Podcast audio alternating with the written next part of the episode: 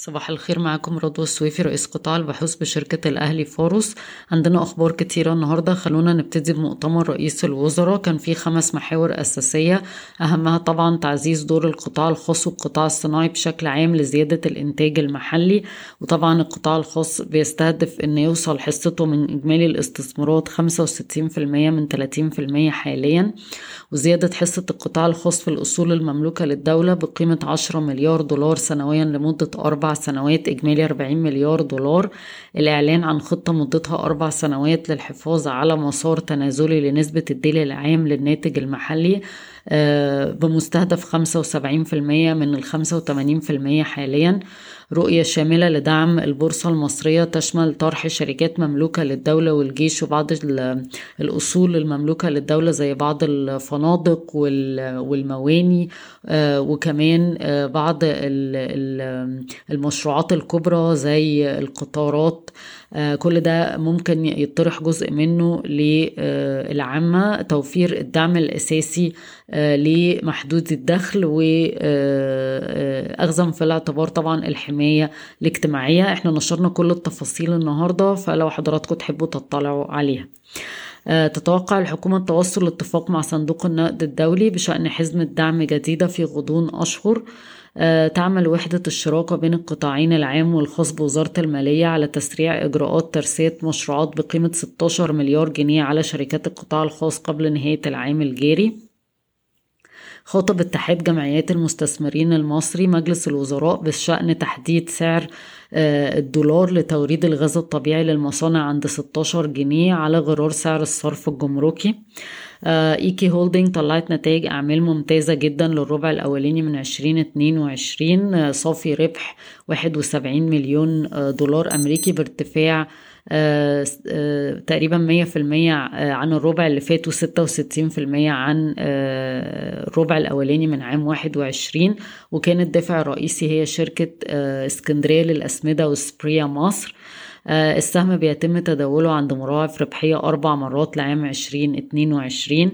موبكو طلعت نتائج أعمال مستقلة للربع الأول من عام عشرين اتنين وعشرين بصافي ربح تقريبا اتنين مليار جنيه.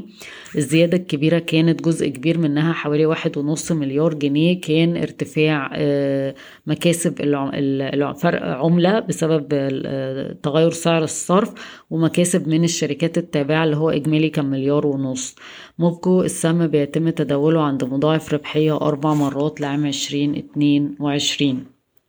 أعلنت وزارة البترول بدء المرحلة الثانية من مشاريع التوسيع داخل ميدور بتكلفة استثمارية 2.4 مليار دولار وبفكركم إن ميدور كانت من الشركات اللي الحكومة كانت بتفكر تطرحها للمست... للقطاع الخاص أو للمستثمرين. آه، سجلت مصر سمنت إنام آه، أداء قوي للربع الأول من عام 2022 مع صافي دخل 60 مليون جنيه بارتفاع 107% على أساس سنوي.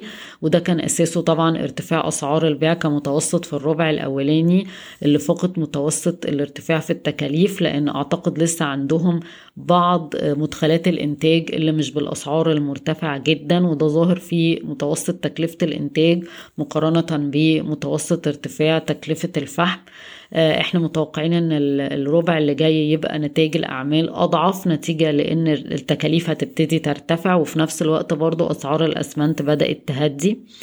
آه، السهم بيتم تداوله تقريبا عند مضاعف ربحية ست مرات. آه، أعلن رئيس الوزراء أنه هيتم الإعلان عن استراتيجية السيارات التي طال انتظارها قبل انتهاء شهر مايو. وبنفكركم إن الهوامش بتاعة العربيات اللي بيتم تجميعها محليا مفروض إنها ترتفع من 8% لحاجة في حدود 15-16% في ضوء الحوافز المخطط لها. آه، شركة إديتا طلعت صافي ربح للربع الأول من عام عشرين اتنين وعشرين مية تمانية وأربعين مليون جنيه مصري بارتفاع تلاتة وتمانين في المية على أساس سنوي وكانت النتائج بتشمل خسائر سعر صرف حوالي سبعة وعشرين ونص مليون جنيه مصري وكانت النتائج مدعومة برفع الأسعار في ظل طبعا آه، الارتفاع اللي حصل في تكاليف الإنتاج. وطبعا بفكركم إن الشركة بتستهدف الاستمرار في زيادة الأسعار الأسعار تدريجيا للحفاظ على الهوامش ولكن طبعا ده بيعمل أثر سلبي على أحجام المبيعات. السهم بيتم تداوله عند مضاعف ربحية تمانية وتمانية من عشرة مرة لعام عشرين اتنين وعشرين. آه انتهى البنك المركزي ووزارة المالية من آه تحويل آه مرتبات موظفين القطاع العام من خلال بطاقات ميزة وصرف 30% من الرواتب مقدما يمكن استخدامها في أي من نقاط البيع أو أي من وسائل الدفع الإلكتروني. وده طبعا إيجابي لشركة إي فاينانس ولشركة فوري وتعتزم الحكومة إصدار بطاقة المواطن اللي بتوحد الخدمات الإلكترونية المقدمة للمواطنين زي مثلا التأمين الصحي وبرنامج الدعم وطلب مدفوعات بشكل عام. وطبعا أكبر مستفيد هنا هي شركة إي فاينانس شركة فوري خلصت الاكتتاب اتغطى تسعة وتسعين وتسعة من عشرة مرة وهيبقى فيه round two صافي الربح بتاع كريدي أجريكول مصر 492 مليون جنيه بارتفاع 30% على أساس سنوي وده كان نتيجة لهوامش صافي الفايدة ال ال ال يعني الجيد. وكمان انخفاض التكاليف التشغيلية والمخصصات بالرغم من ارتفاع معدل الضريبة والسهم بيتم تداوله تقريبا عند مضاعف ربحية أربع مرات لعام 2022 مصرف أبو ظبي الإسلامي نتائج أعمال الربع الأول 444 مليون جنيه ارتفاع 34% على أساس سنوي بسبب الهوامش والدخل من غير الفوائد. وده حصل بالرغم من آه ارتفاع النفقات التشغيلية ومعدل الضريبة.